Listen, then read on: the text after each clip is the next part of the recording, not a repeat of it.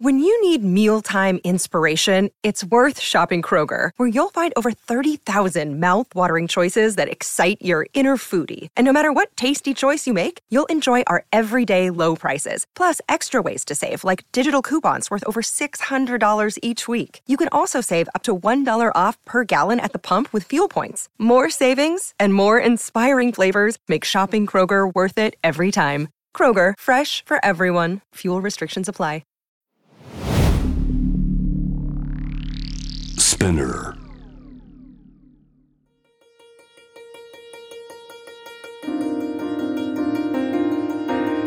Welcome to Notebook, a quick guide to art, culture, and tourism in Tokyo.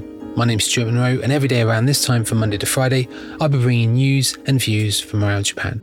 And as the prospect of travel draws ever closer, I'll also note changes in travel as and when they happen.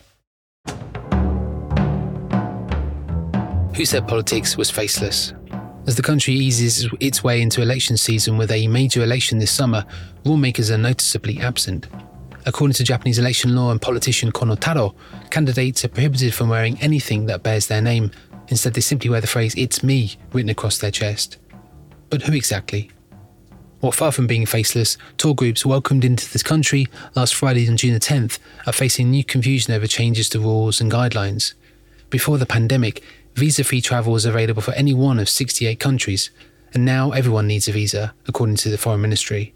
Travel agencies have expressed surprise at having to submit personal data to Japan's health ministry with a system that which until midnight on June 9th wasn't even working. Now business leaders have called for restoring visa resuming, resuming individual tourism and lifting the cap on all arrivals. Meanwhile, Prime Minister Kishida has expressed his desire that the country reach the same number of visitors to those pre pandemic, but with guidelines noting that tourists will need to wear masks and possess private medical insurance while they're here, easing the border while rebuilding the tourism will prove an uphill battle. It's said that no tour guides were at Tokyo's Haneda International Airport on June 10th. A spokesperson said arrivals were close to zero.